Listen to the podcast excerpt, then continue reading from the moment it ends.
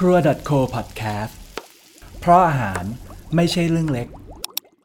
Quick Meal รายการที่จะพาคุณไปรู้จักอาหารในหลากหลายแง่มุม เสิร์ฟอาหารสมองกันแบบควิก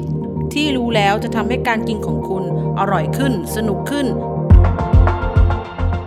กับเรื่องที่ว่า ดื่มนมแล้วสูงจริงหรือ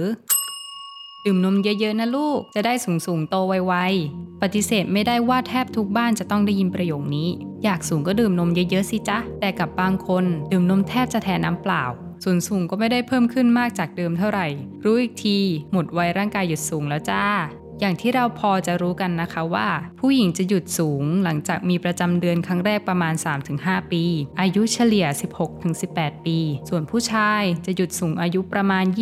20-22 ปี แต่ก็เป็นแค่การประมาณค่ะ เพราะบางคนอาจสูงได้เรื่อยๆ จนถึงอายุ 25 ปี ขึ้นอยู่กับกรรมพันธุ์ด้วย แต่ที่หลายคนอาจไม่รู้และไม่แน่ใจคือ ดื่มนมเยอะๆเนี่ยทำให้สูงได้จริงหรือ บางคนก็เชื่อว่าจริงแน่ ๆ ก็แม่ป้านะอาบอกมาแบบนั้นน่ะ ในนมมีแคลเซียมสูงทำให้กระดูกและฟันแข็งแรง ซ่อมแซมส่วนที่สึกหรอต่างๆ ในร่างกาย มีโปรตีน สังกะสี ฟอสฟอรัส วิตามิน A วิตามิน B2 โอเมก้า 3 6 9ช่วยในการทำงานของระบบประสาทและสมอง สารอาหารหลักๆ ที่มีผลต่อกระดูกก็คือแคลเซียมค่ะ และแคลเซียมก็ช่วยเรื่องความสูงเพียงเล็กน้อยเท่านั้น หลักๆ เลยจะเสริมสร้างให้กระดูกแข็งแรง เพื่อป้องกันโรคกระดูกพรุนเมื่อโตเป็นผู้ใหญ่มากกว่า ส่วนแคลเซียมจะทำงานได้ดี ช่วยยืดกระดูกให้เราสูงขึ้นได้ ก็ต้องอาศัยการออกกำลังกาย ควบคู่กันไปด้วย แล้วยังต้องกินอาหารให้ครบ 5 หมู่ เน้นอาหารที่มีฟอสฟอรัส เพื่อให้ร่างกายสามารถดึงแคลเซียมไปใช้ได้อย่างเต็มที่ค่ะ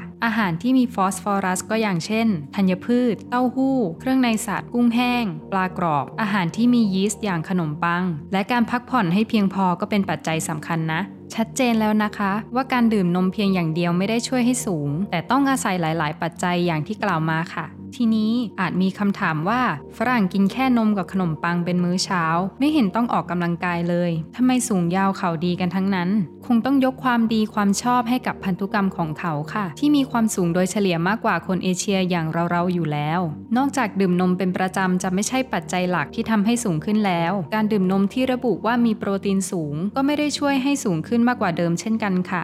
หากดื่มนมเป็นประจำ ก็ควรเลือกดื่มนมรสจืด หรือเลือกดื่มนมพร่องมันเนยแทน ก็จะได้รับแคลเซียมเท่าเดิมแต่ไขมันน้อยลงค่ะ